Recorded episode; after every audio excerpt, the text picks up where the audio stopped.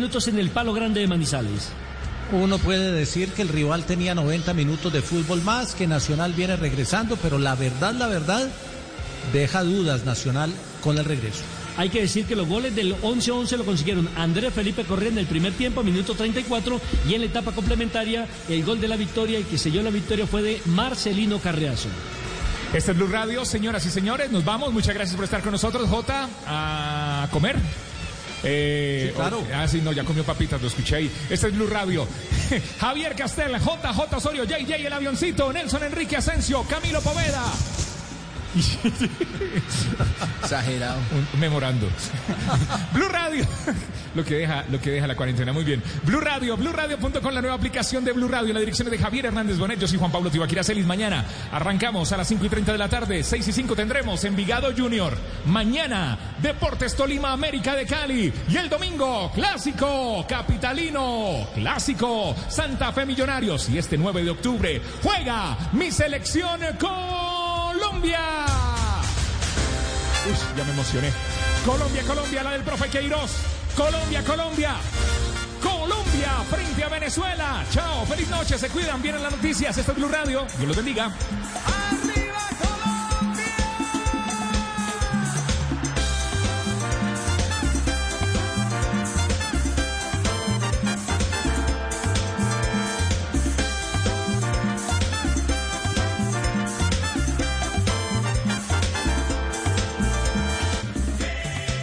Seguro te hacía falta esto. El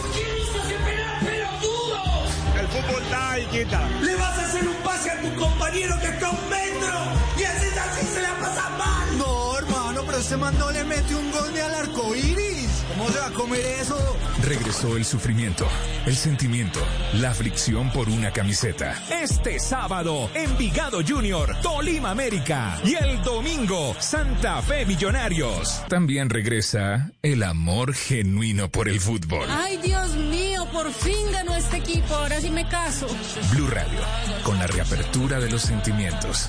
Blue Radio, la nueva alternativa. Eres un romántico empedernido. Sabes que por amor haces lo que sea. Incluso cocinar las más ricas pastas. Y traer a tu casa una de las ciudades más románticas del mundo. Donde Romeo y Julieta se amaron por siempre. Sin duda, eres un campeón. Una de las capitales mundiales de la ópera. Para ti, nada es imposible. Apuesto a que eso no se lo esperaba. Pastas Verona. Si sabes de amor, sabes de pasta. Trabajamos pensando en usted. La gente ya no cree cuando le dicen esto. Su opinión es muy importante para nosotros. Así es. Opinas y no pasa nada. Nosotros vamos a cambiar eso. Ahora, tu opinión es muy importante para recibir bonos en entradas a cine, comida, ropa, almacenes. de Ingresa ya a chl.com.co e inscríbete gratis. CHL. Nos das tu opinión. Nosotros te damos beneficios. Eres un romántico empedernido. Sabes que por amor haces lo que sea. Incluso cocinar las más ricas pastas. Y traer a tu casa una de las ciudades más románticas del mundo. Donde Romeo y Julieta se amaron por siempre. Sin duda, eres un campeón. Una de las capitales mundiales de la ópera. Para ti, nada es imposible. Apuesto a que eso no se lo esperaba. Pastas Verona. Si sabes de amor, sabes de pasta. Trabajamos pensando en usted. Voces y sonidos de Colombia y el mundo en Blue Radio y bluradio.com, porque la verdad es de todos. 10 de la noche, 3 minutos, las noticias en Blue Radio. El ministro de Defensa, Carlos Holmes Trujillo, se mantiene en su posición respecto a las disculpas públicas y la orden de pedir perdón por el abuso policial durante las protestas en Colombia. ¿Qué dijo eh, allí en Yopal, Alexander Guerrero? Buenas noches. Al término de una ceremonia de transmisión de mando en Yopal Casanare, el ministro de Defensa Carlos Holmes Trujillo le salió el paso a las críticas desatadas tras el fallo de la Corte Suprema de Justicia que le impone la orden de pedir disculpas públicas por el excesivo uso de la fuerza de los uniformados en momentos en que ciudadanos ejercen su derecho a la protesta. Ese fue una manifestación de perdón auténtica, sincera, transparente y espontánea, que tiene además la característica de que respeta el debido proceso. Manifestó además que es respetuoso de la ley y el debido proceso, dejando claro que con sus disculpas el fallo del alto tribunal fue acatado. Gracias, Alex. Y Migración Colombia confirmó la expulsión del ciudadano ecuatoriano Jacobo Abdalá Bucaram, hijo del expresidente Abdalá Bucaram Ortiz de Ecuador. El hombre fue detenido en la ciudad de Medellín. ¿Cómo fue esto, María Camila Roa?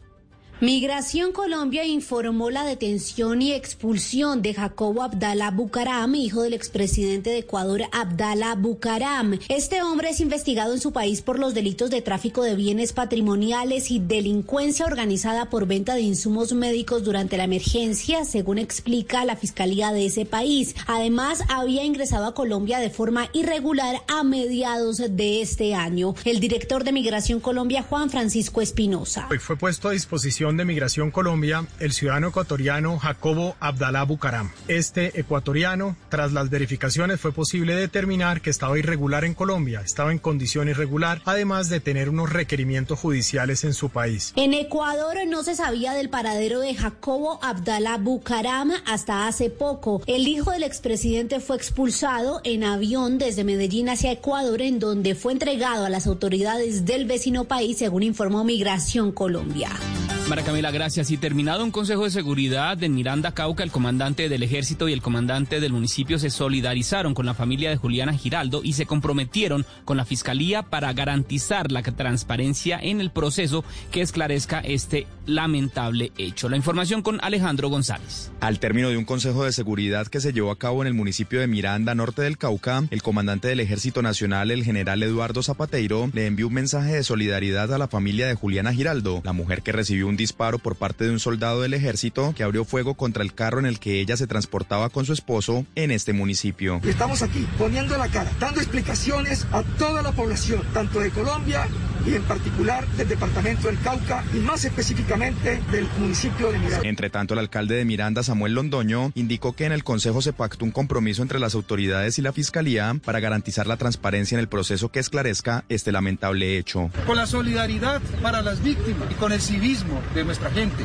Acompañar el proceso, expresar aquí el reconocimiento a las fuerzas militares que de la mano de la Fiscalía, el CTI, puede brindar toda la transparencia para la investigación de los hechos. En las últimas horas llegó a Jamundí Valle el cuerpo de Juliana. En este municipio se le realizarán las honras fúnebres en acompañamiento de sus seres queridos y familiares. El domingo será sepultada en un cementerio de este municipio. Alejandro, gracias. Y la empresa a cargo del aseo de las oficinas de Ecopetrol explicó la rebaja de salarios a sus empleadas. Dice que es temporal y que se tomó para evitar despidos masivos en medio de la crisis que el teletrabajo creó en las empresas de este tipo. La información con Marcela Peña. Con casi todos los trabajadores en casa no hay mucho para limpiar en las oficinas de Ecopetrol desde hace meses. Y Sodexo, la empresa encargada de hacer esto, ahora recibe menos dinero de la petrolera. Según Juan Pablo Castillo, vocero de la compañía, a finales de agosto existían dos opciones. Despedir a la mitad de las 98 empleadas o bajarles la jornada a cuatro horas y el salario a la mitad. Entendemos socialmente que eso no le alcanza a las personas para trabajar, pero creo que es una buena solución para la coyuntura. Y en el tiempo seguramente se van a empezar a reajustar, a reajustar nuevamente, pero ahí nos vamos a demorar un año largo. Y es que Ecopetrol no es la única empresa recortando el presupuesto de aseo y cafetería. En todos los sectores está pasando lo mismo. De hecho, hay estimaciones que apuntan a que el 30% de los empleados en el mundo se quedarán definitivamente en teletrabajo, lo que golpea fuertemente los ingresos de esta industria.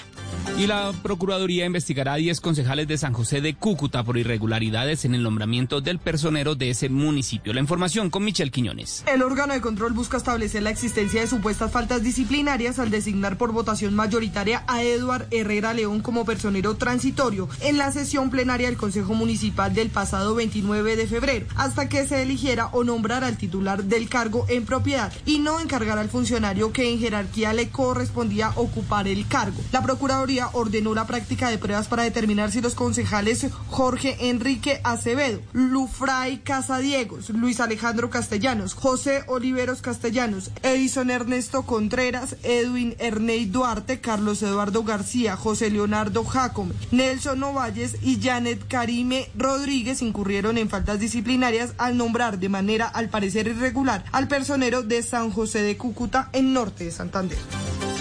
Y el gobierno nacional financiará el 50% del valor de la aplicación de la prueba Saber 11 calendario A de estudiantes de colegios oficiales en el país. La información con Estefanía Montaño.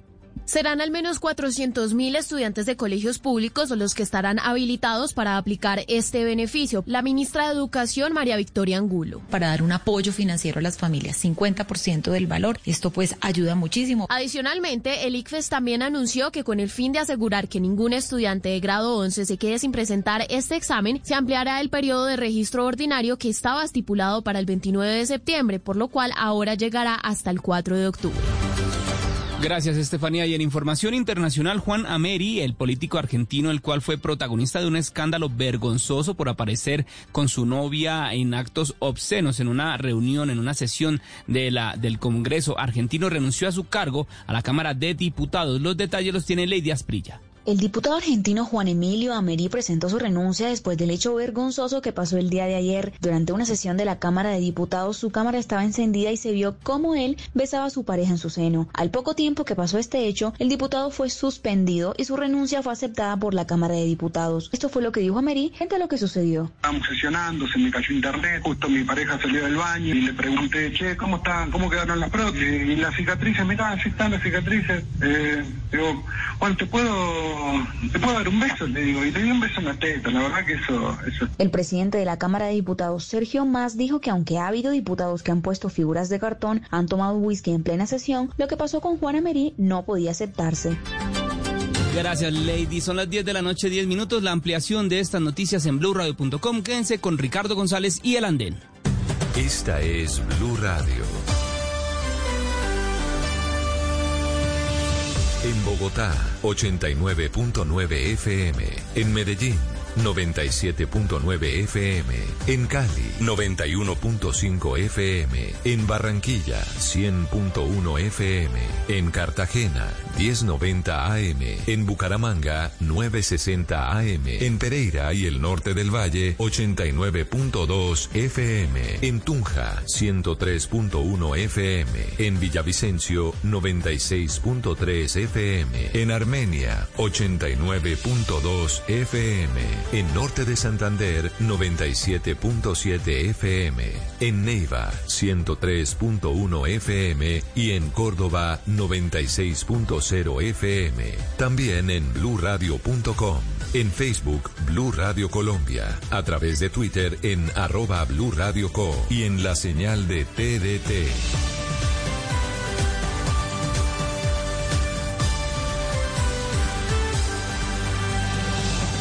Blue Radio, la nueva alternativa. Estás escuchando Blue Radio. Es momento de descansar y prepararte para hacer de mañana un día extraordinario. Banco Popular. Hoy se puede, siempre se puede. Para ti, que has dedicado tu vida a enseñarnos y a brindarnos tu conocimiento, hoy te decimos gracias, profe. Con nuestra nueva oferta Zafiro del Banco Popular, llena de beneficios en nuestros productos Cuenta para ahorrar, CDT, Casa Ya y muchos más. Gracias, porque cada día nos enseñas que hoy se puede, siempre se puede. Banco Popular, somos Grupo Aval.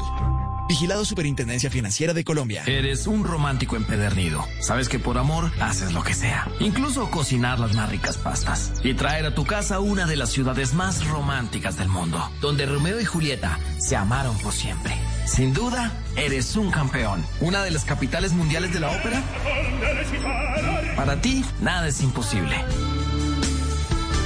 Apuesto a que eso no se lo esperaba.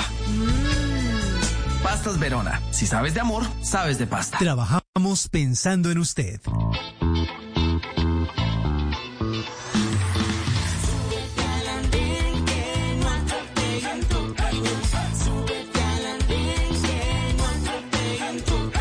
Aquí tú podrás compartir, debatir lo que a ti, lo que a mí nos pueda interesar. Son muchas voces unidas en una. ¿Quién te viene a callar? Hey, ¿cómo va tu país? ¿Cómo va la economía? ¿Cómo va la sociedad? ¿qué tú puedes decir? Si te quedas te preguntas solo ven, ven, ven,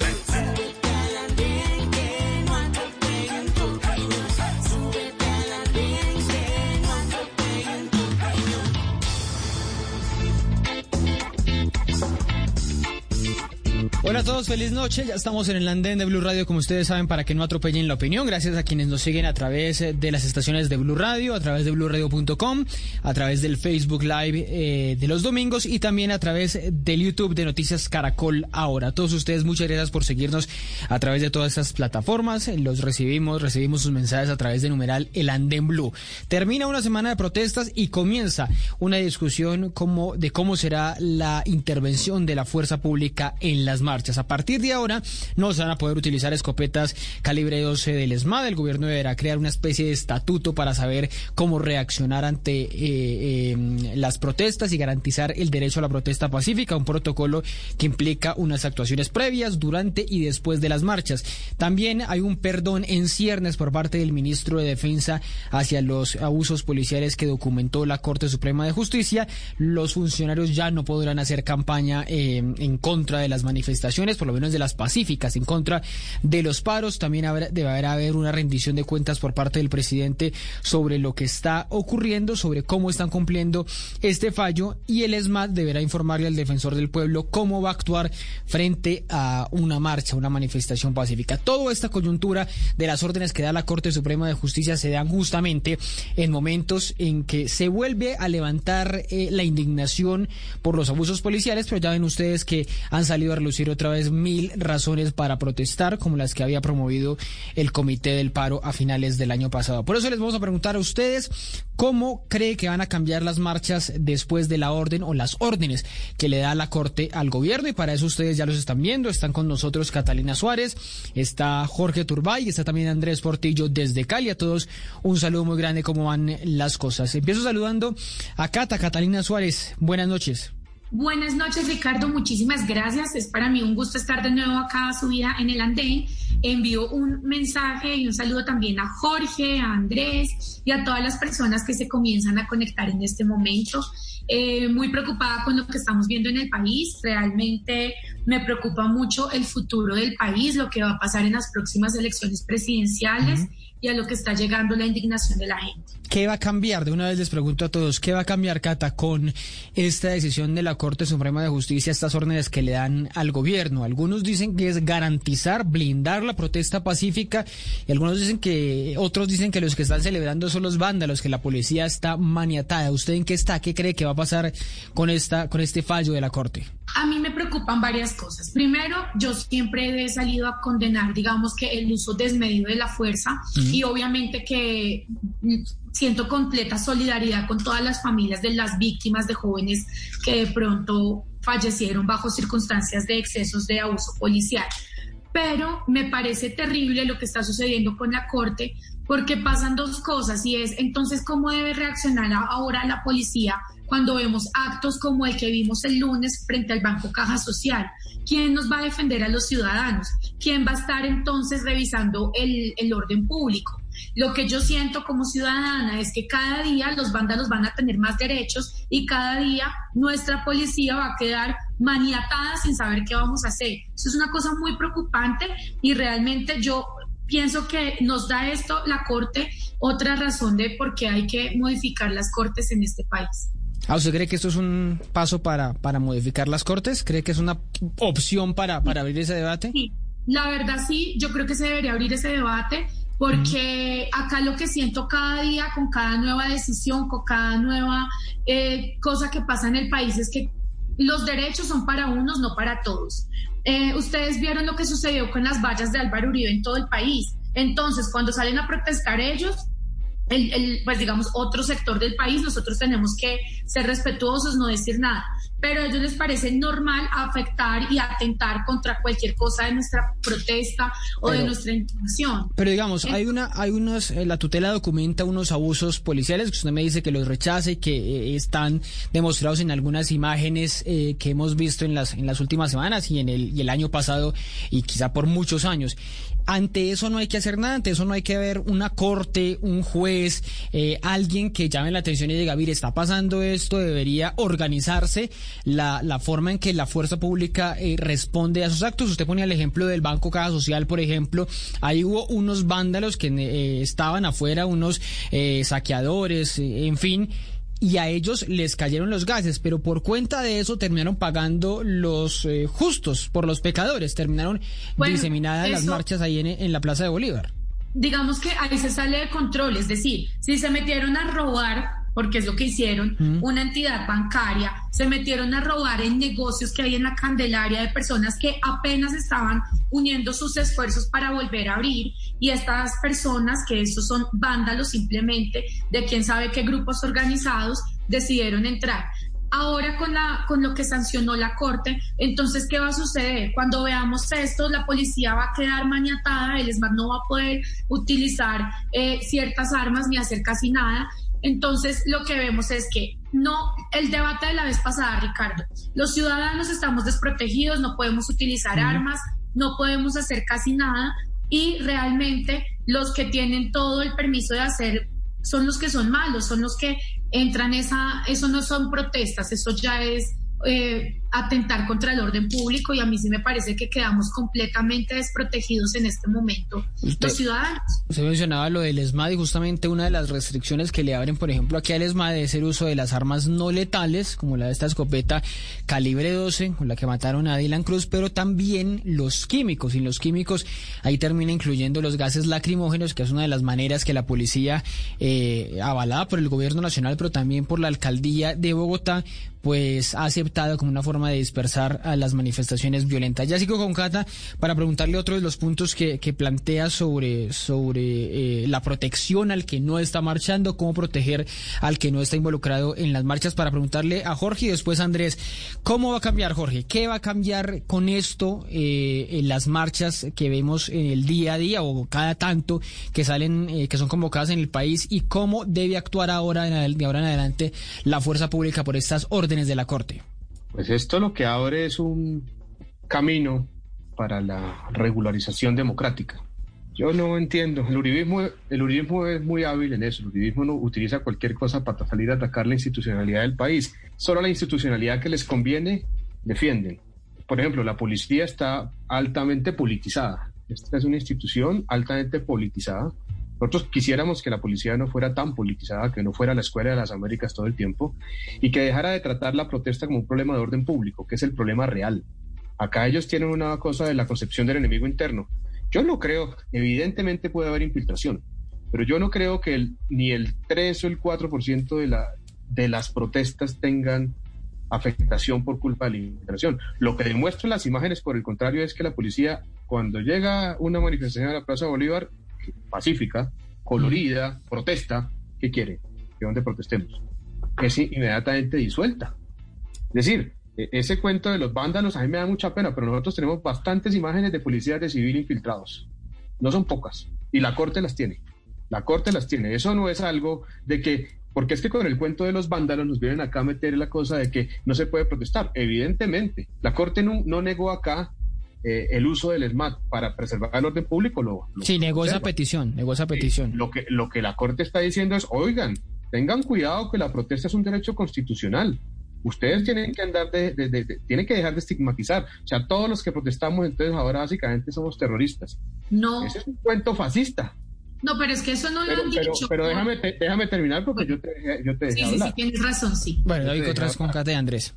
Es decir, lo que, está, lo que estamos acá pidiendo nosotros y lo que un poco abre el camino la Corte es la Policía Nacional de Colombia, la Fuerza Pública Colombiana, tiene que dejar de politizarse, tiene que ser neutral, tiene que controlar el orden público, desde luego, hay que controlarlo, pero tiene que dejar de ser, tiene que ser neutral. La policía colombiana y las fuerzas militares de Colombia no son neutrales, son bien de derecha. Pero Jorge, son bien de derecha y no preservan y no están en defensa de todos los colombianos. Y me da pena. Pero tenemos un gobierno de derecha y no están defendiendo lo que representa el gobierno, que es justamente eh, la, derecha en últimas. Pero es que las fuerzas militares de cuando acá tienen que defender las ideologías políticas. Si algo le ha hecho daño a la, a la, a la, al país. Si, al, si por culpa de algo tenemos conflicto, era por la ideologización de las fuerzas militares. Pero Jorge, usted, usted hablaba de que las, las marchas no pueden ser vistas, tienen que dejar de ser vistas como un problema de orden público. Pero imagínese una pared completamente blanca y usted encuentra una mugrecita por ahí que es el 3% del que usted habla. La policía, la, la, la fuerza pública entra a limpiar, entre comillas, me suena lo, que está, lo, que, lo que demostrando los videos es otra cosa. O sea, Ese es el cuento oficial, ese es el discurso oficial. pero, lo que pero los videos y la, es que ayer, antier, la plaza tranquila, estamos llegando, bum, bum, bum. Por eso, hubo un hecho, hubo un hecho y eso es indiscutible. Ahí no había vándalos, ahí lo que había era gente marchando. ¿En el caso social no había vándalos? ¿No había saqueadores destruyendo ese banco? Ahí, ahí, pero eso fue después. O sea, usted, dice, usted dice que fue primero la, la agresión. Bueno, digamos que fue primero. digamos que fue primero el, el problema, el problema está registrado. Bueno, está registrado y hay estudios. No me ha dejado. Cada vez que la ESMAD actúa, genera violencia. No me ha dejado. Está un acto de, vandalismo, un saqueo, lo que sea. El ESMAD interviene o interviene la policía. no es el son debate, agredidos. pero es que este no es el debate. Ese es, ese es, el debate donde la derecha colombiana quiere llevarlo. No, pero le el debate real, hay ese un es el problema, debate de la derecha. Yo hay no un problema de orden público ahí. De la derecha. No, hay un la problema de orden público ahí o no. Cuando no, no hay es un problema de orden público. ¿Por no. qué? No, porque la protesta social es un problema de orden público. Si hay que, ¿por qué tiene que reprimir toda una protesta por eso? Además, claro, a mí quién sí me es... garantiza que esa gente no es infiltrada de la policía. Pues esas pruebas todavía no están, ¿no? Pero sí es, es sí, una, sí. es una hay sospecha. bastantes, hay muchísimas pruebas de, de, de, gente de civil de la policía infiltrando marchas. Pero usted vio, que... usted vio la otra, es que también hay unas, unas versiones, la fiscalía ahora diciendo que es eh, las de disidencias de las FARC que se disfrazan de no, los policías. Es que la fiscalía sale a decir que había, iba a haber una chocolatada para infiltrar para, para llegar, para infectar policías. Luego sale a decir, a hablar de una guerra de cuarta generación. Yo no sé esos fiscales quién los está entrenando. A mí me da mucha pena con esa fiscalía, pero bueno, la justicia tendrá que actuar, yo la tengo que respetar. Lo que, lo que, lo que me parece a mí es que es una matriz de opinión. A ver, el señor fiscal general de la nación, con el gobierno nacional, tratando de poner una matriz de que todo es vandalismo. Acá hay una protesta legítima y no está infiltrada. Vale. Y si hay infiltrados, yo también diría que la mitad son de otro, son de otro bando. Sí, digamos, la, la, protesta hasta el Ministerio de Trabajo fue, fue pacífica, no hubo nada, hasta la Plaza de Bolívar también iba eh, completamente pacífica, ocurrieron unos hechos, sea lo que sea, ante esos hechos, eh, la policía entonces a partir de ahora con la Pues decisión que- de la Corte pues, se debe quedar quieta. nadie está diciendo que no actúe, nunca están diciendo. Lo que está diciendo la Corte es otra cosa. Mm. Digo, es el debate de los que nos quiere llevar la derecha. La, la Corte está diciendo otra cosa. Está diciendo, miren, ustedes tienen que respetar la protesta y dejar de estigmatizar Sí. y dejar de reprimir, porque en la mayoría de los casos el ESMAD reprime sin que exista ningún saqueo ni nada. O sea, yo he estado en marcha, yo tengo suficiente, tenemos suficientes videos para demostrar que el ESMAD inmediatamente reprime y no está pasando nada. ¿Por qué? Pues porque le, le dan la orden de reprimir. Ok. Bueno, sigo con, Andrés para preguntarle, quisiera preguntarle quizá por eso último que dice, que dice Jorge, de que entonces será que a la, que a la, al a la fuerza pública les gusta per se que haya marchas y la pregunta, ¿cómo va a cambiar esto a partir de ahora? ¿Cómo va a cambiar la relación entre la fuerza pública y los manifestantes por las órdenes de la Corte, Andrés? Eh, Ricardo, primero que todo, un saludo a Catalina, a Jorge, a, a usted y a todas las personas que están subidos en el andén. Eh, Ricardo, yo veo con preocupación el fallo de la Corte porque creo que sí va a haber un cambio y es que eh, la fuerza pública, el SMAT, se va a contener a la hora de, controlar a estos personajes. Ya esto lo hemos visto en el ejército. El ejército, a, a raíz de todos estos temas de derechos eh, humanos, eh, ya hoy, por ejemplo, vemos videos donde los indígenas atacan al- a, a miembros del ejército, los secuestran y ellos, a pesar de tener armas, no pueden hacer nada. Eso lo hemos visto. Yo creo que esto mismo va a empezar a suceder con la policía, con el SMAT. Y, y, es, y es sumamente grave. Jorge decía que aquí se está reprimiendo, la, a- a la- a- se está estigmatizando a las personas eh, que protestan. Jamás. Yo creo que aquí todos hemos protestado con Catalina, eh, estoy seguro que hemos salido a la calle y, hemos sido, y han sido protestas legítimas y, a- y hemos sido pacíficos. A nosotros aquí en Cali, yo he salido a marchar y en alguna, en alguna ocasión nos mandaron el SMAT, seguramente con las ganas de que nos enfrentáramos a ellos y por el contrario, al terminar la manifestación fuimos a decirles muchas gracias por el, por, por el servicio que prestan y por cuidarnos. Esto no es de, de- de estigmatizar, lo que pasa es que sí hay unos actos vandálicos y el mensaje aquí es a, a los líderes de estas, de estas eh, marchas, de estas manifestaciones, es también a rechazar esos a- a las personas violentas. A mí me ha tocado ver, yo estudio en Univalle y me ha tocado ver cómo compañeros míos salen a marchar con personas encapuchadas. Uno no marcha con ese tipo de personas y el mensaje a ellos es, Hombre, si ustedes quieren que la protesta suya sea pacífica, rechacen a esas personas que están allí, que no son infiltrados de la policía, son personas de la Universidad del Valle, son personas de estudiantes que se encapuchan, no marchen con ellos, rechácenlos, pero no lo hacen.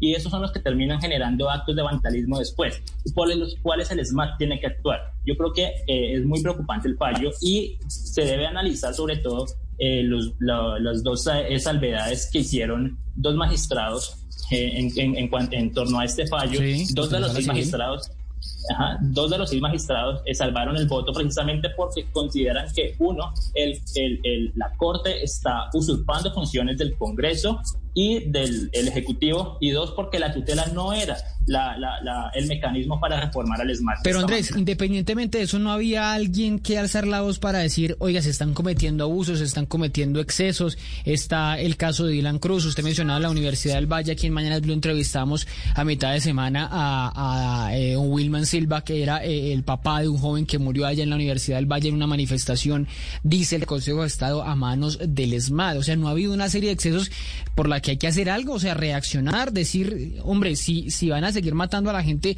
que sale a la calle, ni siquiera que estén en protestas violentas, y no que estén de forma pacífica, pues hay que responder y la Corte era sabía. Eh, Ricardo, yo no creo que eh, se cometan excesos. Los excesos los cometen los violentos, por los cuales el ESMAD debe actuar. Aquí yo recuerdo el caso de Dylan Cruz eh, y él lamentablemente, es muy lamentable que los jóvenes eh, mueran de esta manera, pero es que él estaba en medio de la, de la gente que estaba atacando al SMAT. Hombre, una, uno, uno, uno, no, uno, no, uno no marcha al lado de esas personas si uno, si uno quiere protestar, de, si uno quiere protestar, sale y lo hace de manera pacífica, pero no generando caos. Pero no está, no eh, está poniendo esto, porque usted decía ahorita estos temas del, de, los derechos lo que está humanos. Haciendo es victimizar a Dylan Cruz. Eso, eso que usted está haciendo es deplorable. A mí me parece lamentable que usted diga esas cosas.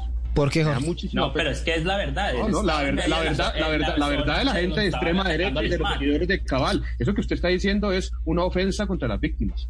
Me parece que no, no, no, son, personas que él estaba usted, en medio usted, usted está siendo más violento, está siendo más violento que eso que dice defender. Lo que pasa es que como el ESMAD lo defiende a usted, salga, salga, salga en otro lugar donde el ESMAD no lo defienda. No, el ESMAD no lo defiende. No, no, no, no, invente.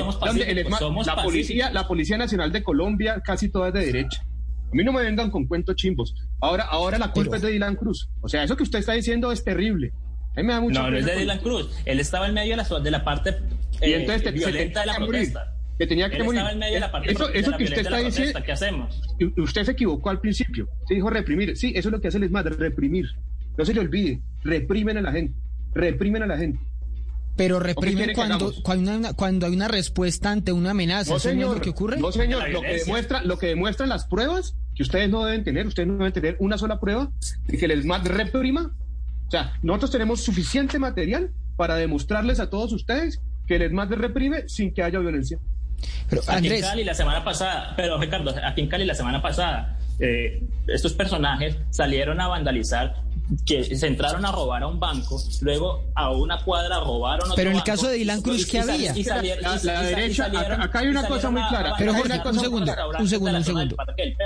Jorge, eh, Dylan, Dylan Cruz, ¿qué estaba haciendo? Estaba en una manifestación, está documentado por todos lados que estaba, simplemente en una manifestación que iba a la Plaza de Bolívar. Creo que usted debería retractarse y dejar de, y dejar de victimizar a las personas. Eso que usted está haciendo estaba en la manifestación, contra las pero estaba en la parte violenta de la manifestación. Por eso, Hay parte violenta? él tirando piedras. Deje, deje estaba devolviendo deje de decir piedras mentiras. Usted está revictimizando. Nosotros vamos a utilizar esta grabación para, para, para, para decir que usted está revictimizando a la gente. Pero hay, hay un hecho, el simple hecho de estar en una manifestación, Andrés, es quiere decir que uno está con los violentos, porque es que lo que vimos, y le repito, lo de la Plaza de Bolívar, es que había unos, unos saqueadores, eh, destructores del banco, que terminaron afectando a, los, a las comparsas, a los conciertos, a los actos eh, artísticos detrás de la marcha. ¿No son antes los manifestantes víctimas de esa misma actuación excesiva de, la, de la policía? Ojo con esto, hay una marcha, claro pero hay una parte violenta de la marcha y esos personajes estaban en la parte violenta de la marcha. Terminan afectando a las personas que sí quieren salir a marchar de manera pacífica. Y este es el llamado que yo hice al principio. Las personas que marchan de manera pacífica tienen que rechazar a estos violentos que están allí, porque sí están.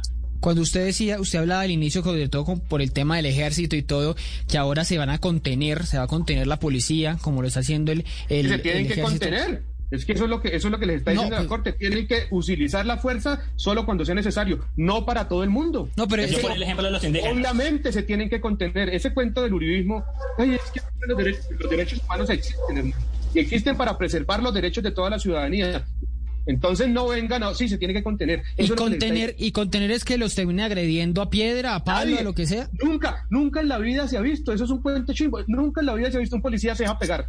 Sí, dígame. Hombre, hay videos. Cuénteme un cuento. De los indígenas, de sí, los indígenas, todos aquí pues porque, los, visto, pues porque, que los secuestran, los precisamente, secuestran, los precisamente por lo mismo. Y no precisamente por lo ¿sabe, ¿Sabe por qué los indígenas? Le voy a contar un cuento. Yo creo que usted no conoce muy bien eso. Voy a contar un cuento. En Colombia se le da tratamiento de orden público a la protesta. No, ¿por qué mandan fuerza pública, gente armada, a, una cuestión social. Mm. Eso es tratamiento de orden pública a un problema social. Es decir, eso es, eso es poner una bomba atómica para matar mosquitos. O sea, usted dice que desde el inicio, desde el inicio hay una... Usted lo que tiene que hacer cuando hay un problema social, lo primero que tiene que hacer es ir a dialogar, el Estado. Pero usted pone tipos armados, pues evidentemente hay un problema, porque el tipo armado con fusil no puede reaccionar. Pero digamos, hubo un gesto, un gesto. Eso es falso, pero eso, es falso. Por eso es que existen los escuadrones. No, no, no, eso no es falso. Eso que yo le digo es verdad. Y no hemos hecho nada malo. Eso que yo le digo es verdad. Eso no es falso. La fuerza, usted vamos al Cauca, si quiero lo invito, yo lo llevo. Vamos al Cauca a ver si mandan ejército. Lo que tienen que mandar es. ¿Y esos son guerrilleros? ¿Por qué tienen que mandar no, gente? Pues terminan defendiendo cultivos ilícitos, están defendiendo los ¿Por qué, ¿Y por qué existen los cultivos ilícitos? Porque este país es, muy bueno, ¿cierto? Espere, espere, que se me van a desviar ya a hablar de la coca y de, y de narcotráfico. Por eso, es que por eso es el tema. Entonces, lo que estamos diciendo acá, Pero, Jorge, para terminar, no hubo para que Catalina pueda hablar porque no la he dejado hablar, me da pena. Acá hay dos temas que son importantes debatir. Acá hay una protesta social legítima porque hay muchísimos problemas. Este es un gobierno nefasto. Y muchos, y, los anteriores también. Y hay, mucha gente, y hay mucha gente que está inconforme. ¿Qué pasa? La gente se va a marchar. Generalmente, como ha reaccionado los gobiernos de derecha de este país es con el tema del enemigo interno. Y el tema del enemigo interno es las FARC, Venezuela, Chávez, los infiltrados, las disidencias. Es decir, siempre la respuesta es la misma. Siempre hay un problema de enemigos internos. No, acá no somos enemigos internos, acá solamente hay una inconformidad social porque existen suficientes razones para protestar y lo que estamos pidiendo al gobierno nacional y a las y a las entidades del Estado es que hagan las transformaciones necesarias para que Colombia Pero usted no valora no valora un gesto, por ejemplo, como el de la policía que dijo esta, bueno, que hizo, que dijo y cumplió de alguna manera de no salir a marchar, eh, acompañar eh, con, con hombres ah, armados. eso es mentira, hay suficientes fotos para demostrar que había gente armada. El, lunes pasado y el ministro Carlos Hormes en la mañana dijo que sí, que iban a salir armados. ¿Cuál es esto? Yo no estoy atacando a los funcionarios del... El, el ministro Holmes dice, es funcionarios, eh, no, es al revés. Yo defiendo a los funcionarios policiales, a los trabajadores públicos que trabajan en la policía, pero sí hay una, una, una sistematicidad evidente. Y claro, siempre utilizan el cuento del enemigo interno y de los vándalos para desactivar la protesta social, pero es que eso es, eso es de manual, eso es un manual viejo, eso viene de la CIA. Decía, decía el ministro que usted ya que lo estaba mencionando, Carlos, eh, decía el ministro Cata que aquí lo que hay es unos individuos, unos individuos eh, que eh, del SMAT, por ejemplo, que no eh, que tienen inobservancia fue la palabra que utilizó frente a la Constitución y por eso recurren a actos violentos, que por eso no hay que acabar el SMAT, por eso no hay que acabar la policía, por eso no hay que acabar el ejército, pero no hay detrás una instrucción, una idea Pasó, por ejemplo, con el caso de Dylan Cruz, hay testimonios que dicen la instrucción que había desde la alcaldía de Enrique Peñalosa era no dejar entrar, eh, llenar la Plaza de Bolívar como había ocurrido el 21 de noviembre. Entonces no hay una intención de alguna manera de eh, disolver, reprimir cualquier manifestación que el inicio es pacífica.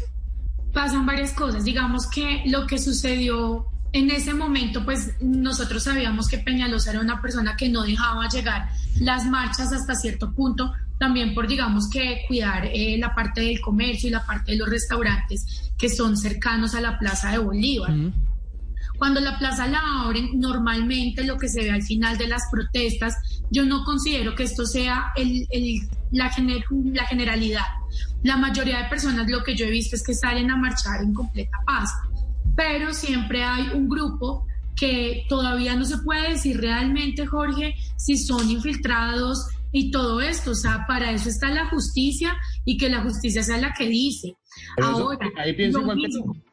Lo mismo, ahorita están diciendo que muchos, y tampoco es, Jorge dice, es que, es que Ricardo, no es una práctica nueva que los policías se, se vistan de civiles para salir a atacar. Y yo le digo, tampoco es una práctica nueva, ni estamos descubriendo que el agua moja, con que sepamos que hay personas que se están disfrazando de policías para cometer tanta violencia como la que vimos el, el 8, 9 y 10 de septiembre. Entonces acá hay una cosa que los ciudadanos... Eran policías los que están disparando a la gente. Pero, a ver, Jorge, pero es que también hay, así como usted dice que hay información, pues también hay información que dice que hay disidencias que se estaban disfrazando de policías para que pasara todo esto. Entonces, realmente, a lo que yo voy es a una cosa, y es que necesitamos... Ni siquiera, Carlos Holmes se ha atrevido a tanto. ¿A por qué? ¿A ni qué? Ni siquiera Carlos Holmes se ha atrevido a tanto. Pero, pero es que la fiscalía dijo esto ayer. Yo, lo de los policías disfrazados lo dijo la fiscalía, que le creamos o no es otra cosa, pero sí lo dijo la fiscalía. Sí lo dijo la fiscalía. Entonces lo que necesitamos, eh, pues saber realmente, ya caí en cuenta que es lo que me está diciendo Jorge, listo. Yo no sé de qué grupo sean las personas que se están disfrazando, ok, en eso tienen razón, pero lo que necesitamos como ciudadanos es sacar justicia y saber bien qué es lo que pasa. A mí no me pueden decir que la protesta sí es un derecho que está avalado dentro de la Constitución y está en una democracia, pero no salir a protestar eh, de la manera en que salen algunos. Cuando decía Jorge ahorita que nunca, jamás se ha visto que maltraten a un policía, ¿no? Yo vi que quemaron a policías al frente de RCN Radio acá en Bogotá. Entonces, yo vi que la semana pasada en el barrio Venecia cogieron a una policía mujer, la botaron de la moto y la empezaron a golpear como entre 40. Pasó? No pasó nada. No, pasó nada. La policía. No, normal, Jorge. A mí me parecería lo máximo estar en la calle siendo mujer y que lleguen 40 pelagatos que están locos y que son unos bandidos a pegarme. Cata, no hay ninguna desproporción. ¿Usted dice eso? O sea, o sea, o sea, un pues, caso versus toda la vida de la policía haciendo Pero no hay una desproporción. No hay una y, el desproporción. Del, y, el del incendio, que los querían quemar, los, todos los vimos ese video que los querían quemar, lo que dice Catalina. El DRC, ¿Qué estaban haciendo los policías? ¿Qué estaban haciendo los policías? Protegiendo a Hay 400 mil videos de la policía atacando a los estudiantes. Pero no hay una desproporción, por ejemplo. Lo, lo, que estamos diciendo Cata. es que nunca, nunca la policía se queda quieta. No, Jorge, Cata y duele, Jorge. Un momento. A mí, déjeme hablar. Lo que voy a decir es lo siguiente. Claro, claro. Es que a lo largo de la historia, es que yo no me voy a poner acá a defender cuál violencia está bien y cuál violencia está mal, es que eso me parecería patético. Lo que yo estoy diciendo es, sí, pueden haber eh, videos porque sí existe el abuso policial, porque sí pasó con Javier Ordóñez hace ocho días, porque pasó con otros jóvenes. Yo no voy a defender eso. La diferencia entre muchos que debaten y entre personas eh, como nosotros, digamos que estamos acá, es que para mí son igual de malos cualquier tipo de violencia. Yo no voy a salir acá a defender a un policía que abusó claro. del poder que tenía. Claro, pero, pero, no es abusar del poder, por ejemplo. Cuando también atacan a nuestra policía. Yo no voy a salir a, ay, aplaudámoslos, qué bien. Es que eso es lo que dice la corte, pero, pero mejor que, Cata, no es un abuso del poder, una desproporción responder a las piedras, que es violencia, por supuesto, con disparos, con claro. escopetas, que sí, es lo que tiene la fuerza pública. Es que ahí es donde está la desproporción y lo que no, dice la Corte. Ricardo, no responde no. de manera desproporcionada. Eso es lo que está diciendo la Corte. La Corte está Armas diciendo... de menos letalidad, ojo, no son escopetas normales, son menos letales. Pero mataron a Dylan Cruz. Que mataron por el mal uso también. Perfecto. Claro, es que yo no estoy diciendo, a ver, como dice el concejal Carlos Carrillo, pues uno no espera que salgan a protestar desde el baño de su casa. Obviamente la protesta tiene que generar un paro, tiene que Incomodidad. generar... Y esto está claro. bien porque es una democracia y yo quiero que todo el mundo piense diferente porque me daría pánico volvernos como Venezuela, como Cuba, que esos países que los obligan a todos a pensar igual. Me encanta que salgan más personas con Jorge a protestar y hacer lo que quieran.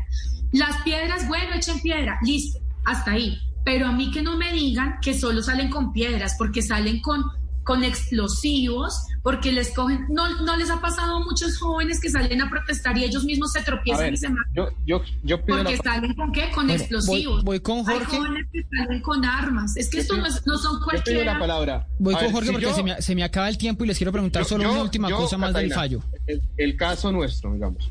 Nosotros queremos manifestarnos y mostrar que las plazas se llenan. Políticamente, políticamente sí. a nosotros nos interesa más mostrar gente.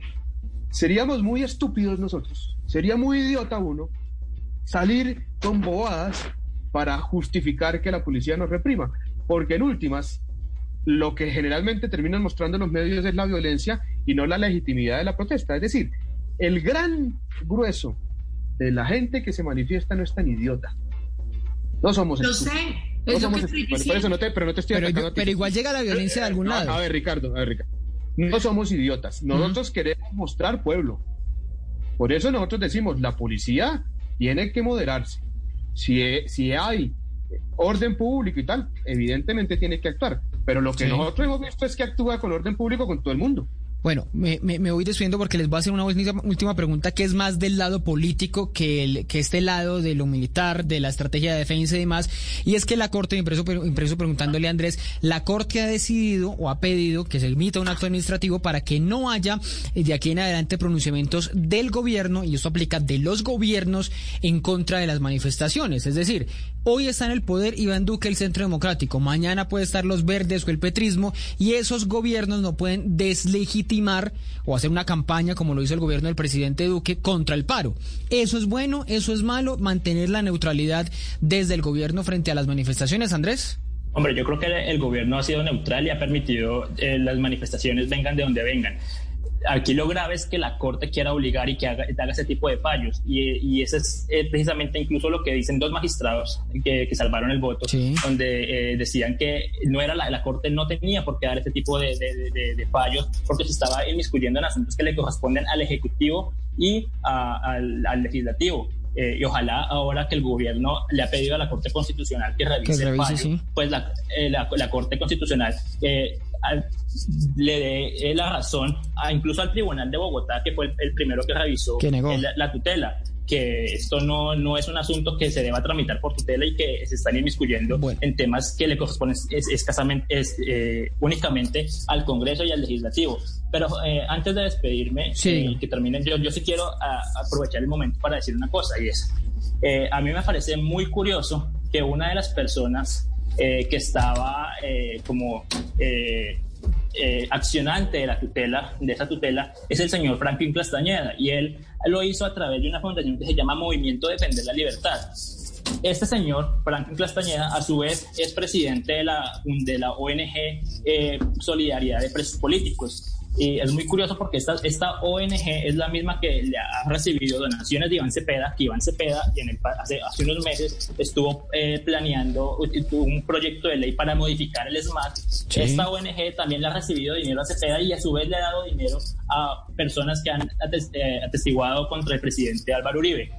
Estas personas, de- detrás de todas esas organizaciones está el colectivo Alvear Restrepo. Este personaje hace parte de ese colectivo de abogados Alvear Restrepo. yo creo que usted debería ser muy cuidadoso con lo que está diferentes diciendo. cosas que tienen diferentes Yo- no yo- creo lo que usted debería ser lo cuidadoso con lo que dice. hombre Ese no es el tema, terminar. ese no es, ese no es el tema del debate. Quiere Andrés, que ya, terminar, que ya me estaba despidiendo. Déjeme terminar, déjeme terminar, que yo le dejé hablar. Yo creo que a usted lo que, tiene voy- que- a lo que está muy temerario esto-. A lo que voy con esto es que es muy curioso que esas personas estamos librando una batalla eh, eh, con diferentes frentes. Por un lado, acabar con la persona que quiere, que, que le devolvió eh, la grandeza a las Fuerzas Armadas. Y por el otro lado, estos mismos personajes quieren acabar a la fuerza pública a punta de, de, Bueno. cosas judiciales. No solamente la policía, lo hacen también con el ejército. Es muy curioso eso.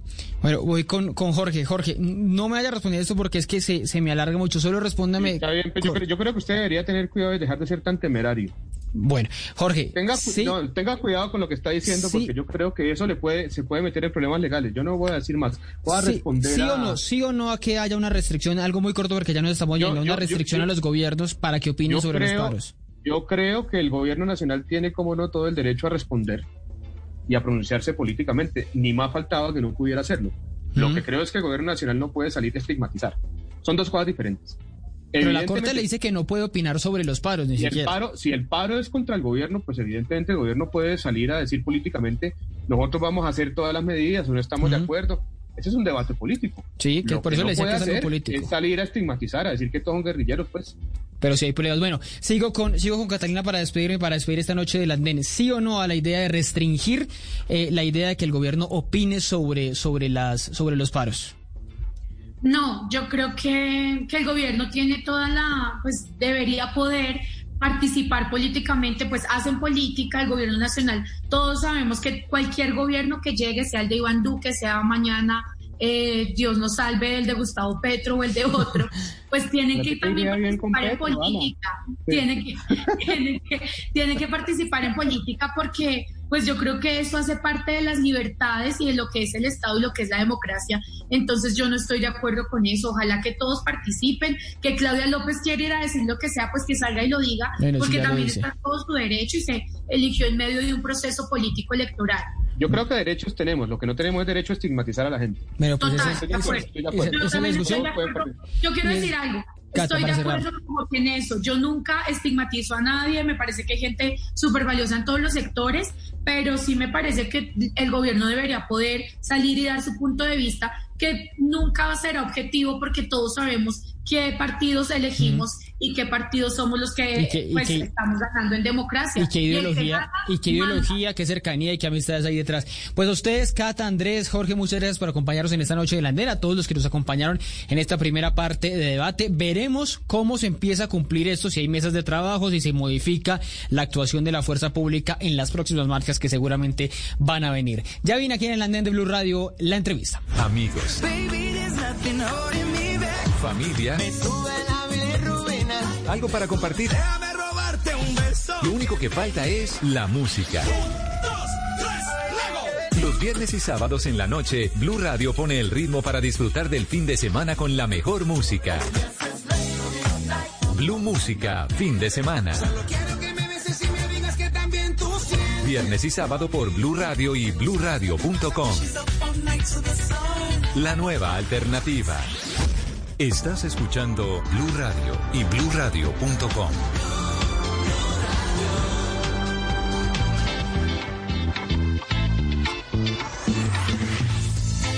Bueno, seguimos en el andén de Blue Radio, el momento de la entrevista. Ustedes saben, para que no atropellen la opinión, recibimos sus mensajes a través de numeral El Andén Blue. Gracias por acompañarnos a través de Blue Radio, BlueRadio.com y a través de Noticias Caracol ahora.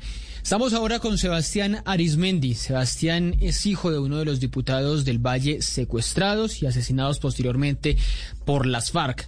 Vamos a hablar con él porque estos días, eh, bueno, es la cara, una de las caras jóvenes, de las caras visibles de esa tragedia del secuestro que vivieron muchísimos colombianos. Y en los últimos días el país ha vuelto a hablar de los crímenes cometidos por las FARC por dos razones. Por una, por la declaración que ha llamado la atención de esa guerrilla pidiendo perdón, diciendo que fue un gravísimo error lo que cometieron, bueno, en esas palabras lo dicen, gravísimo error lo que cometieron contra muchos colombianos eh, durante la guerra que libraron con contra el Estado, pero también por la idea de que las declaraciones que ahora van a dar los miembros de las FARC sobre por lo menos el delito de reclutamiento de menores va a ser de manera pública. De eso queremos hablar esta noche con Sebastián. Sebastián, ¿qué más? ¿Qué ha habido? ¿Cómo van las cosas? ¿Cómo estás? Y saludo a todos los oyentes y televidentes que nos están viendo en este momento y gracias por la invitación. De nuevo. Bueno, un fuerte, un fuerte abrazo. ¿Está en Cali? En este momento en el base en Cartago Valle casa de familia, familia. Ah, ok. ¿Y, y trabajando virtualmente? Trabajando virtualmente, juicioso y sí, tratando de no salir mucho para cuidar como más que todo como a la familia, ¿sabes? El tema de, los, de las personas en riesgo. ¿Sí vive con mayores de eh, adultos mayores? Sí, sí, mi abuelita. La única abuelita que me queda, la mamá de mi mamá, eh, vive con nosotros, entonces trato de, de evitar eso. Ya tiene sus 80 años. Sí, es, es lo mejor y lo más, lo más responsable que podemos hacer. Óyame, Sebastián, ¿cómo recibieron ustedes, víctimas de, de, los secuestros de las FARC, pero usted en particular, que como le digo, es de los más jóvenes que yo conozco de víctimas de las FARC? Sé que los diputados dejaron muchos niños eh, eh, o adolescentes eh, huérfanos cuando, cuando las FARC los, los mataron, pero usted en particular, ¿cómo recibió ese mensaje, esa declaración de las FARC, hablando del secuestro en general? No hablaron todavía del caso en particular de los diputados, pero sí en, en general de, esa, de ese delito, de ese crimen que cometían.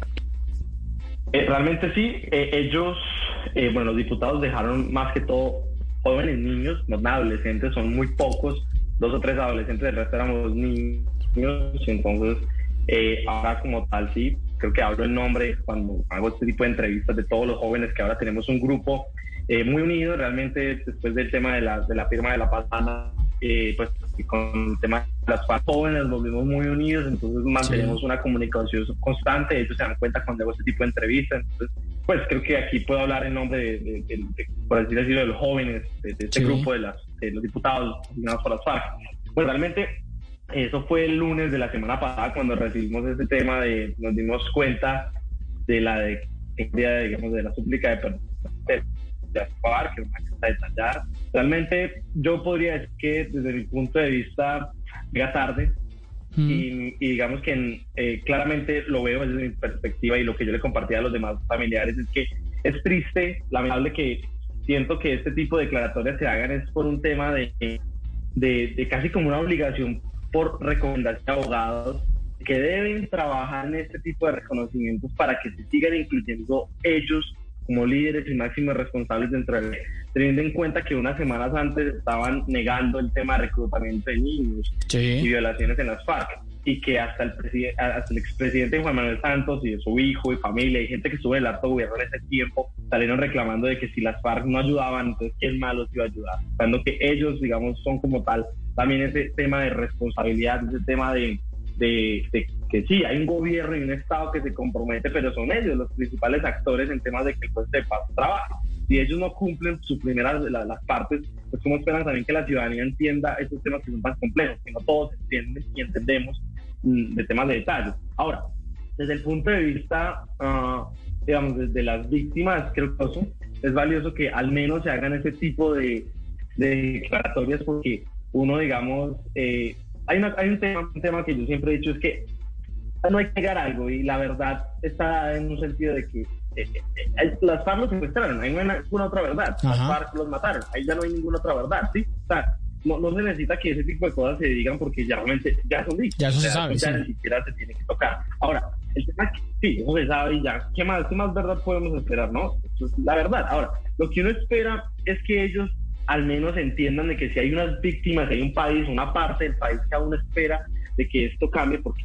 hablo yo como Sebastián y como muchos de los jóvenes que hablado, es que muchos de los que apoyamos y, amigos que yo conozco, por ejemplo, yo estoy en la Universidad de los Andes, y tú sepas que muchos de los jóvenes también eran los Andes los que apoyaron el proceso de paz y con la gente que yo hablaba, me decían que eh, uno como joven apoya ese proceso de paz, no por las FARC, o sea, hay gente que inequívocamente dice que uno es que apoya las FARC, no hombre, uno no apoya las FARC, las FARC fueron terroristas, o sea, eso no hay que negarlo. El tema es, uno apoya esto porque uno piensa en la Colombia de, dentro de 10 años, de la Colombia dentro de 20 años, uno sabe que para poder concebir esa Colombia necesitamos eh, eh, fuera, fuera todo ese tipo de guerrillas, fuera todo este tipo de grupos insurgentes.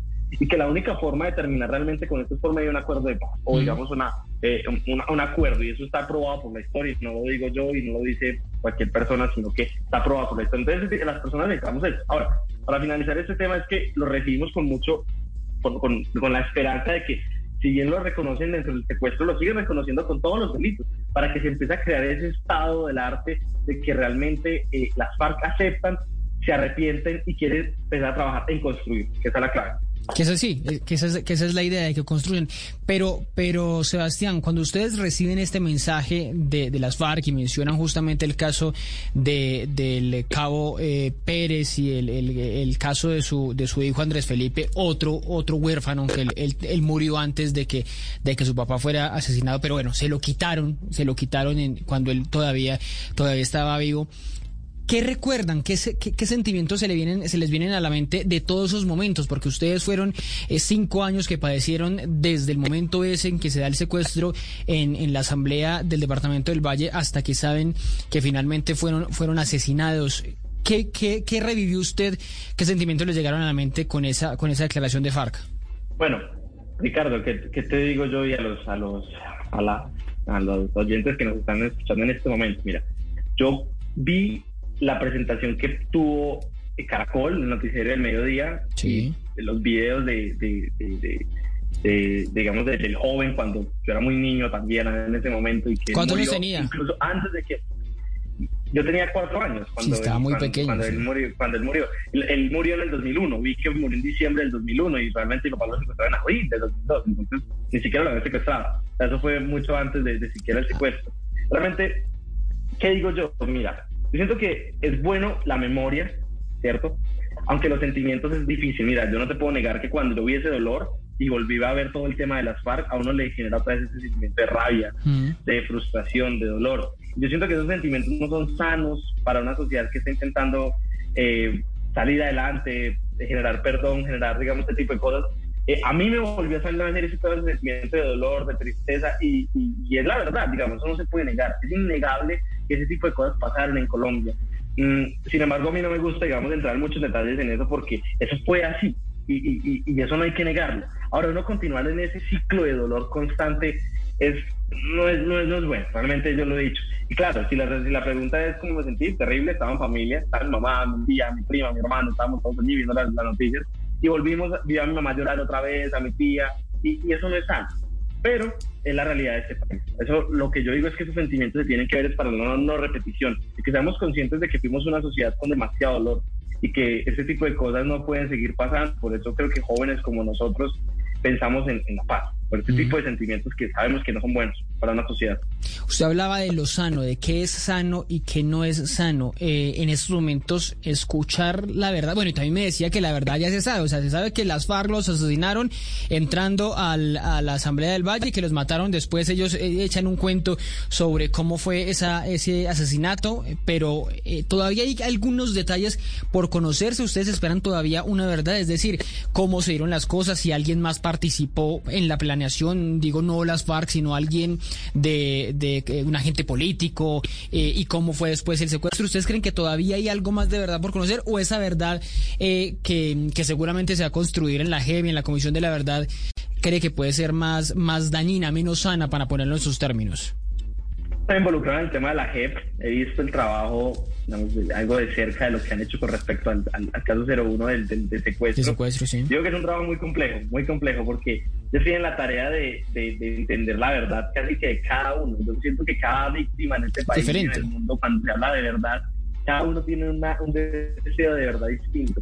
Siento que recoger todo eso es un trabajo complejo. Sin embargo, en el tema de, de los diputados yo he visto, digamos, con los familiares y demás, es que hay como dos, dos a tres grupos de verdad, que es lo que hemos podido como eh, entender, y es que obviamente todo depende como del dolor y de los sentimientos de cada uno. Explico. Los adultos que estaban como en todo el tema del secuestro, los mis, mamás, las esposas de ellos, de pronto hermanos, se llaman ya adultos, cuando a ellos los secuestraron y los asesinaron, ellos trabajaron en el tema del acuerdo humanitario, exigiendo al gobierno, que ellos sabían ese tipo de cosas. Ellos tienen una verdad. Y esa verdad que ellos exigen ahora es la que tú dices, como por ejemplo, quienes estuvieron involucrados, tantas veces que ellos rogaron en que se mejorara la seguridad de la asamblea porque no pasó, tantas veces que, digamos, le rogaron al gobierno de que hiciera un acuerdo humanitario, un canje, ¿por qué no se logró? ¿Quiénes estaban involucrados? Ese tipo de cosas, digamos, ¿por qué tantas veces que se le pega a las FARC? Ese tipo de verdad es a ellos lo que más les duele. Claramente nosotros estamos involucrados, pero no éramos conscientes. Sí. La verdad de los jóvenes de este grupo de los diputados, yo creo que converge en una idea de la verdad que nosotros más quisiéramos tener es qué pasó con ellos en el cautiverio. Para mí es demasiado valioso saber el día a día de los diputados de mi papá dentro del cautiverio. Él era, digamos, aparte de ser político, era un músico, era un artista, le gustaba escribir, le gustaba componer. ¿Le ¿Gustaba que la salsa? Para mí, sí, la salsa, era salsero. Sí, que tenía una orquesta, me dijeron allá, la sabrosura. La, sabrosura, sí, sí, sí, sí. salsero. Y hasta donde tengo conocimiento de Sigifredo, él tenía 80 canciones compuestas en la ¿Sí?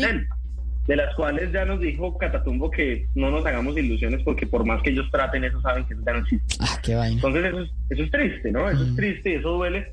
Eh, y ese es el tipo de verdad que yo quisiera. Ese es mi tipo de verdad. Y, y, sé que el de muchos jóvenes es esa, la vida. Porque digamos, ese es el patrimonio eh, más que cualquier otra cosa, digamos. Eh, yo, yo como joven no me gano con saber, saber, quién fue el policía que no quiso ordenar mm. el que hubiera más seguridad o que realmente eso a mí ya no, importa. No me afecta, pero hay unos, claro, hay unos que sí, y me parece súper valioso, porque por eso todo se construye con diferentes perspectivas. Mi perspectiva es la memoria. Yo quiero saber papá cómo eran esos cinco años que yo no lo pude aprovechar, que él estaba muerto, estaba vivo, pensando, queriéndonos, pero que no sabemos qué pasó, porque solo obtuvimos cinco pruebas de supervivencia de un Ah, eso, eso le iba a preguntar, en las pruebas de supervivencia que usted recuerde y en ese, y en ese, porque uno, uno cuando pequeño, eh, y, uno la aproximación que hace es muy diferente, se lo digo, se lo digo yo, yo viví una toma guerrillera, por ejemplo, ahí muy cerca donde usted está, en Caicedonia Valle, yo viví una toma guerrillera y la aproximación que tenía hacia las FARC era de rabia, de sentimiento de odio, muchas cosas, y uno va cambiando eso eh, a medida que pasa. ¿Cómo era recibir esas pruebas de supervivencia en ese momento y cómo era eh, actualmente o cómo se ven actualmente, cómo reconstruyeron ustedes ese, ustedes ese relato de, de, cómo fue ese cautiverio, qué, qué, qué asumen ustedes pasó en ese cautiverio, pues, específicamente el de su papá, el de Héctor. que cada vez que hay una, nueva noticia de eso, uno como que vuelve y recapitula muchas cosas. Vi una foto mía con mi hermano en un televisor de sus antiguos, cola, sentados en el piso viendo la prueba de supervivencia y yo creo que esa es la forma más viva de decir que sentía, unas caras de tristeza. Hay unos niños de 5 y 3 años, mm. una tristeza y una desilusión de ver a su papá en la televisión. Eh, y yo creo que ese era mi sentimiento más vivo, o sea, como esa desilusión. Aunque nosotros éramos conscientes de que él viajaba mucho, pero ahí, ya éramos conscientes de que, de que ya no iba, que ya no sabíamos cuándo iba a volver y para una pantalla y cada vez más demacrado. Eso, es lo más difícil. En estos días escuchaba el tema de, de Ingrid Betancourt sobre el secuestro, que para ella el secuestro es hasta peor que la muerte desde una perspectiva, que es como para los familiares eh, eh, eh, saber que están vivos y esa desilusión y ese tema de no saber qué pasa, eso va comiendo no solo a sus familiares secuestrados, sino a los que mm. estaban en la, en la casa. Ellos estaban también secuestrados, estaban y que y según ella que siguen secuestrados toda la vida. Claro, usted no tiene, ustedes no tenían, como familia no tenían una vida normal, evidentemente. No, no, para nada. Y, digamos, en la actualidad aún no reconstruimos, pero esa es una de las exigencias que le hicimos a la JEP. Digamos, el proceso de, los diputados en la JEP, te cuento, está en que ellos ya dieron las primeras declaraciones, las FARC como tal, ya no las mostraron a nosotros, nosotros no estuvimos de acuerdo con muchos de los puntos que ellos hicieron, hicimos nuestras reclamaciones, y está en el punto de ellos decir a las, a FARC de que no están de acuerdo, de que no es la verdad que exigimos, que ahora tenían que dar respuesta. Adicionalmente hay un tema de este que te digo de construir en eso es lo que se tienen que poner todos, digamos, con sus mandos bajos y medios, que sean los que interactúan con, con, los secuestrados, ¿no? ¿Qué, ¿Qué, de lo que, qué de lo que ustedes vieron de las FARC eh, eh, no lo creen o no están de acuerdo? Porque hay algo muy importante ahí y es que si ellos no dicen la verdad, si ellos no cuentan, pues habrá sanciones mucho más drásticas para, para los guerrilleros. Y es muy importante lo que usted dice, ustedes ven eso y como víctimas hacen una reclamación ante la JEP por eso entendí bien la pregunta. La pregunta particularmente sobre... No, ¿qué, qué, de lo que, ¿qué de lo que han visto ustedes no están de acuerdo, no lo creen, lo reclamaron de alguna manera? Claro. Bueno, realmente hay un trabajo, creo que, creo que por parte de los diputados es tenerla no tan fácil, pienso yo, porque Sigifredo fue secuestrado. Sigifredo fue compañero de, con los ellos. demás diputados. Sigifredo sabe mucha de la verdad. Entonces, digamos, ellos dicen algo y pero dicen, no, estamos de acuerdo. Por ejemplo, pongo dos, creo que esto no es un tema totalmente público, pero pues no pasa nada. Los dos ejemplos sobre cosas que no estuvimos de acuerdo es, ellos utilizan un lenguaje, una semántica claramente muy de su, desde su lado, de su parte, ¿no? Retenciones en su momento menos decían, que les daban de comer bien, o sea, digamos, esos temas, y, pero no están de acuerdo. O sea, realmente ellos, entre comillas, les dijeron entre sus declaraciones la dieta que llevan los diputados. Y eso no era cierto, señor Cifredo. Dicen, ¿cómo, ¿cómo, van a venir a decir que les dan esa comida cuando yo no recibo esa comida? Entonces, eh, eh, ese tipo de cosas, digamos que es, es básico. O sea, tienen que reconocer la verdad, seguro. De eso somos conscientes, seguro están secuestrados, ellos no están en un hotel. Ellos seguro estaban en muy malas condiciones, por eso cada vez se veían cada vez más mal las cosas más flacos, más demacrados. ¿sí? Eso también tiene mucho que ver con su alimentación. Y, y sí, con temas, digamos, del trato con, con, las personas que ellos estaban diferentes, digamos, a, entre sus compañeros y no con sus guerrilleros, que, que decían que, se, a las jugaban mucho, que tenían mucho tiempo de dispersión, y eso no es del todo cierto según sí. Pero ese tipo de cosas no, estamos de acuerdo.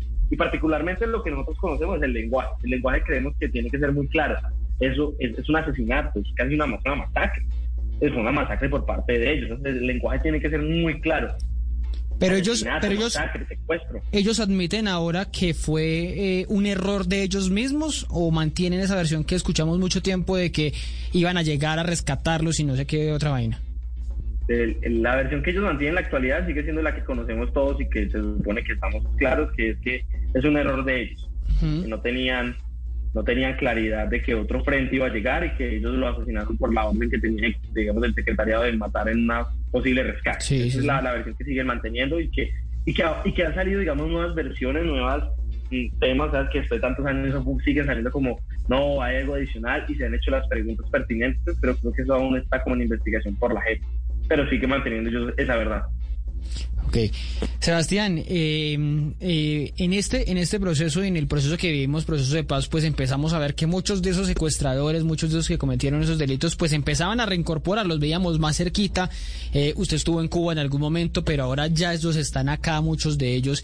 Y me contaba ahorita lo de lo de Pablo Catatumbo, lo que les preguntaron, por, lo que le preguntaban, por ejemplo, de las, de las canciones de su papá. ¿Qué, le ha llamado la atención de lo que ha podido usted hablar directamente con los responsables del secuestro y después asesinato de su papá? ¿Cómo han sido esas charlas? Yo tampoco es que haya tenido muchas charlas con ellos. Yo, tengo una posición sobre eso. Sí. Yo, trato de evitar eh, el contacto con ellos. O sea, yo soy respetuoso.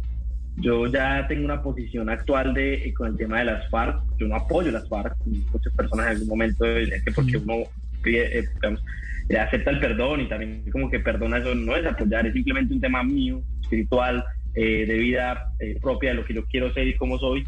Eh, pero yo tengo una, una digamos, puedo decir casi una política con este tema, y es que en el momento que sea como temas legales, JEP, Comisión de la Verdad, que son temas que nos, nos importan, voy a tener el contacto que sea necesario, pero no con las instancias necesarias. Okay. Yo trato de evitar cualquier tipo de contacto. Si hay una, digamos, un intento de comunicación de ellos por parte de nosotros para evito, si hay una entrevista, digamos, y estamos juntos, trato de evitar ese tipo de cosas, porque es muy cierto, a, para, a mí no me genera ningún sentimiento bueno verlos a ellos, así yo asuma que están, en, digamos, que están en, la democracia. Eso está más que claro.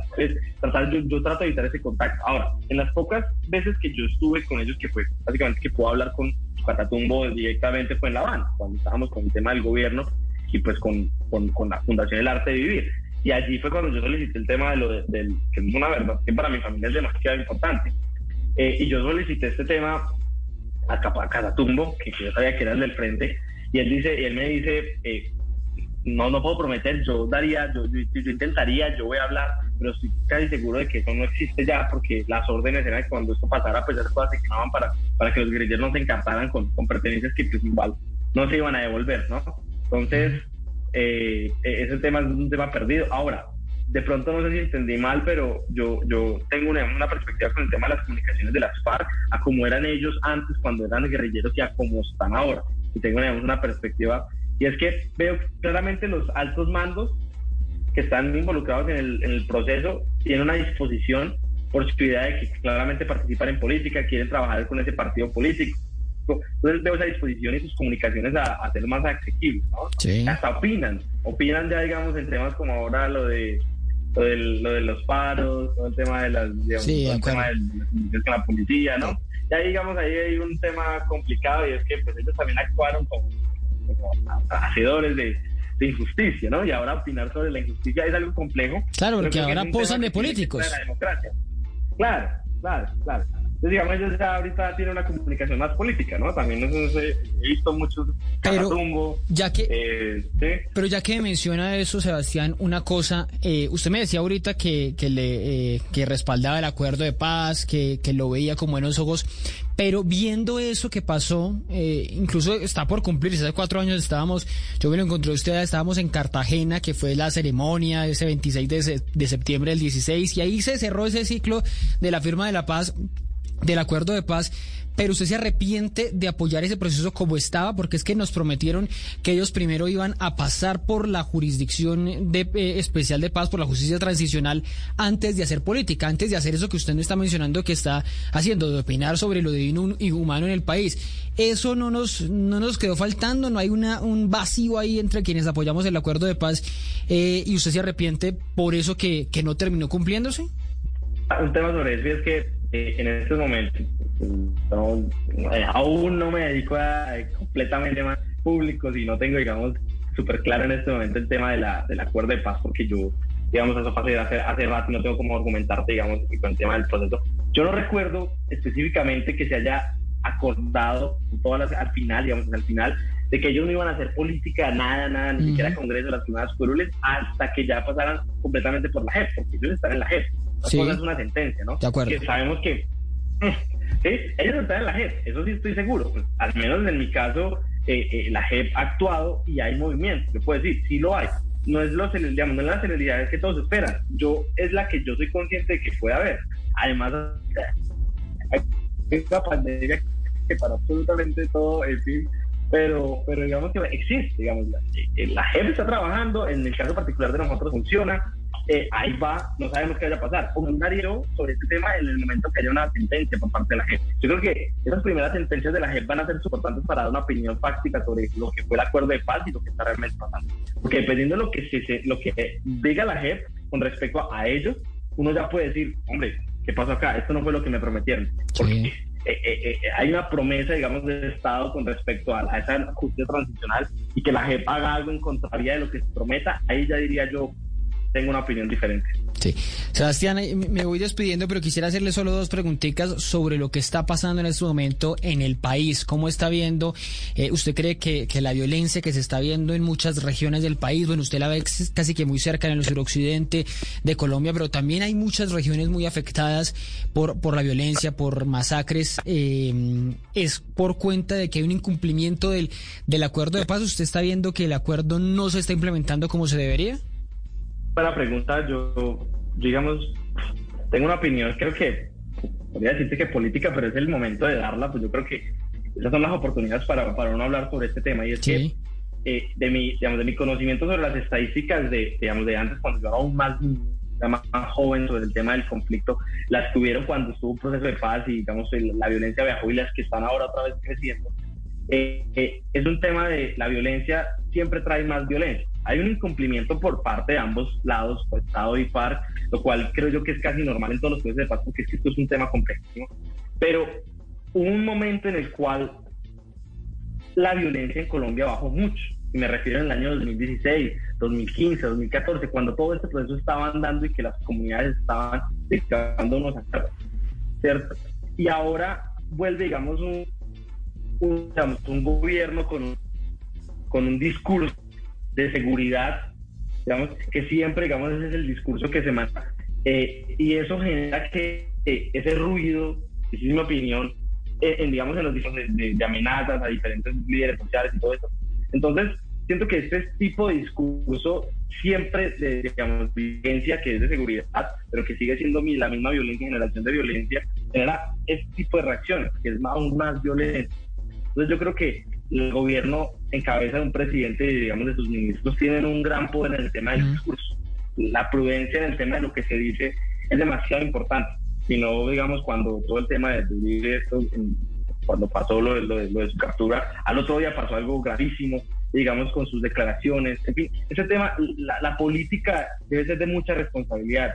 Y de lado y lado, tanto del lado de, Petro, que vio unas declaraciones súper fuertes no ayer, sobre los unos, jóvenes que mataron y que sí, mostraron imágenes tan, fuertísimas fuertes. E, e, ese, ese, tipo de, de, discurso es grave para un país que está tratando de cerrar heridas. Sí, eso, y eso, y eso claro que terminará influyendo. Óigame, ya que me dice de política, eh, ¿le gustaría seguir a su papá en qué? ¿En hacer política o en hacer música? ¿O ninguna de las dos? mi hermano está haciendo música, mi hermano está haciendo música. ¿Y usted política entonces? pero no haciendo música, está, le hago la cuña, está contento trabajando, que él estudia negocio internacional está aquí trabajando en su, firma de, de, management de artista, entonces él está súper contento y, y, está ahí trabajando y bueno, yo no sé, a mí me gusta mucho el tema público, lo siento, creo que eso se ha ido desarrollando claramente, yo creo que el entorno lo va haciendo a uno también. Sí. Y yo tenía un punto en el cual estaba muy lado privado, digamos, empresas, emprendimiento, pero eh, eh, eh, el proceso de paz me llevaba a, meterme, digamos, también en un entorno de que uno siente, uno cada vez siente más el país, le duele. Y cuando uno no actúa, o digamos, no pone, digamos, su palabra, su granito de arena, siento que ser responsable de alguna otra. Bueno, pues ahí nos seguiremos viendo, seguramente si sigue aquí en la vida pública, pues nos seguiremos viendo y también estaremos pendientes de cómo, cómo se configura toda esa verdad y ese relato y esas respuestas que tienen que dar, esa justicia que tienen que dar las FARC eh, a, a, ustedes, las familiares las víctimas del, del, del secuestro de los diputados. Sebastián, un gusto, un abrazo, eh, un saludo para toda su familia, para toda la gente de en Cartago. Igual a todos aquí en el estudio y como para finalizar y también decirlo, yo se lo he dicho muchas veces a la jefe, ellos tienen una gran responsabilidad en este país y yo lo saben y todo el mundo se lo dice. Entonces, eso va a ser muy importante. El día que haya una sentencia, ese día las entrevistas van a ser complicadas. Hoy seguramente sí. Pues Sebastián, a usted muchas gracias por estar con nosotros. ustedes también muchas gracias por acompañarnos en esta emisión del Andén. Nos escuchamos y nos vemos la próxima semana para que no atropellen la opinión.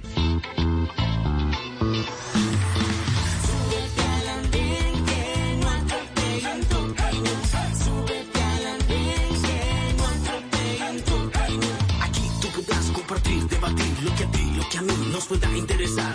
Son muchas voces unidas en una. ¿Quién te viene a callar?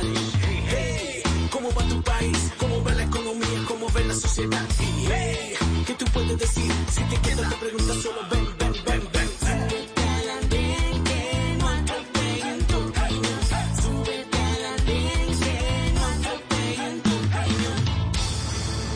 Este fin de semana en En Blue Jeans, el sábado, cómo presentar una entrevista laboral virtual exitosa en la actualidad que estamos viviendo. El domingo, cómo disfrutar el sexo después de los 40 en intensidad y en frecuencia. Y no se pierda toda la música y el entretenimiento en En Blue Jeans de Blue Radio. En Blue Jeans, todo este fin de semana por Blue Radio y BlueRadio.com, la nueva alternativa.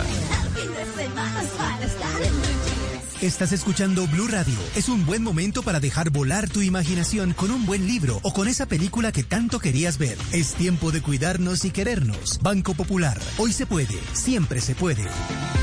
Para ti, que has dedicado tu vida a enseñarnos y a brindarnos tu conocimiento, hoy te decimos gracias, profe. Con nuestra nueva oferta Zafiro del Banco Popular, llena de beneficios en nuestros productos Cuenta para ahorrar, CDT, Casa Ya y muchos más. Gracias, porque cada día nos enseñas que hoy se puede, siempre se puede. Banco Popular. Somos Grupo Aval. Vigilado Superintendencia Financiera de Colombia. Seguro te hacía falta esto. El fútbol está ahí, quita. Le vas a hacer un pase a tu compañero que está un metro. Y así, así se la pasa mal. No, hermano, pero este man no le mete un gol ni al arco iris. ¿Cómo se va a comer eso? Regresó el sufrimiento, el sentimiento, la aflicción por una camiseta. Este sábado, Envigado Junior, Tolima América. Y el domingo, Santa Fe Millonarios. También regresa el amor genuino por el fútbol. Ay, Dios mío, por fin ganó este equipo. Ahora sí me caso. Blue Radio, con la reapertura de los sentimientos. Blue Radio, la nueva alternativa. Esta es Blue Radio. En Bogotá, 89.9 FM. En Medellín, 97.9 FM. En Cali, 91.5 FM. En Barranquilla, 100.1 FM. En Cartagena, 1090 AM. En Bucaramanga, 960 AM. En Pereira y el norte del Valle, 89.2 FM. En Tunja, 103.1 FM. En Villavicencio, 96.3 FM. En Armenia, 89.2 FM. En Norte de Santander, 97.7 FM. En Neiva, 103.1 FM. Y en Córdoba, 96.0 FM. También en bluradio.com. En Facebook, Blue Radio Colombia. A través de Twitter en arroba Blue Co. Y en la señal de TDT.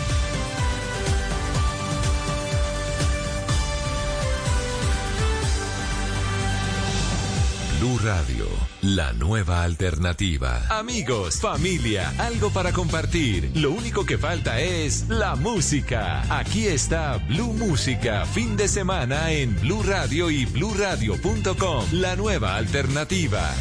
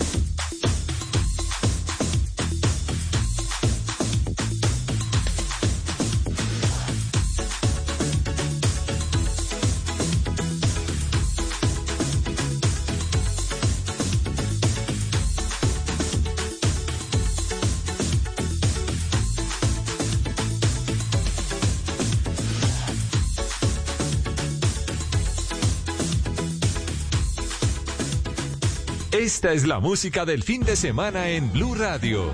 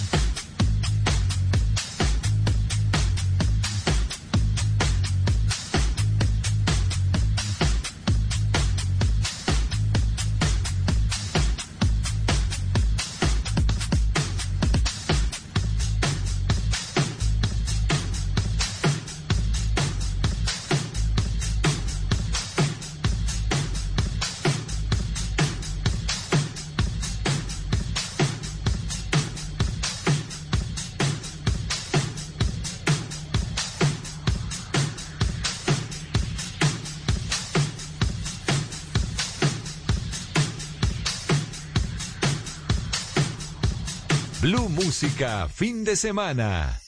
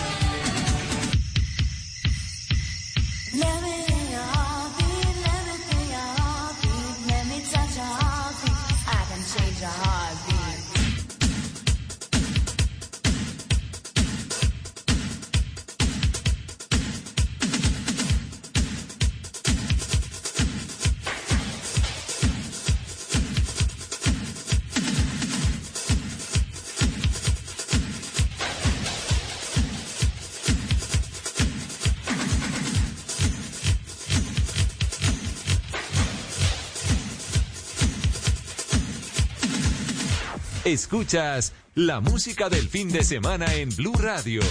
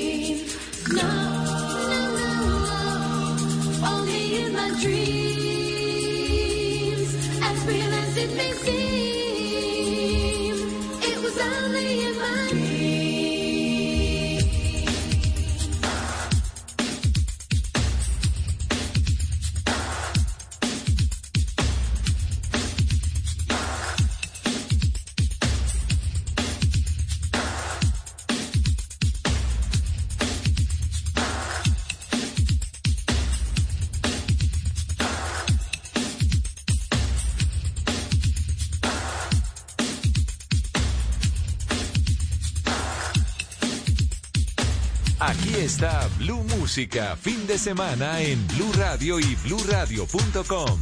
La nueva alternativa. Check, this out.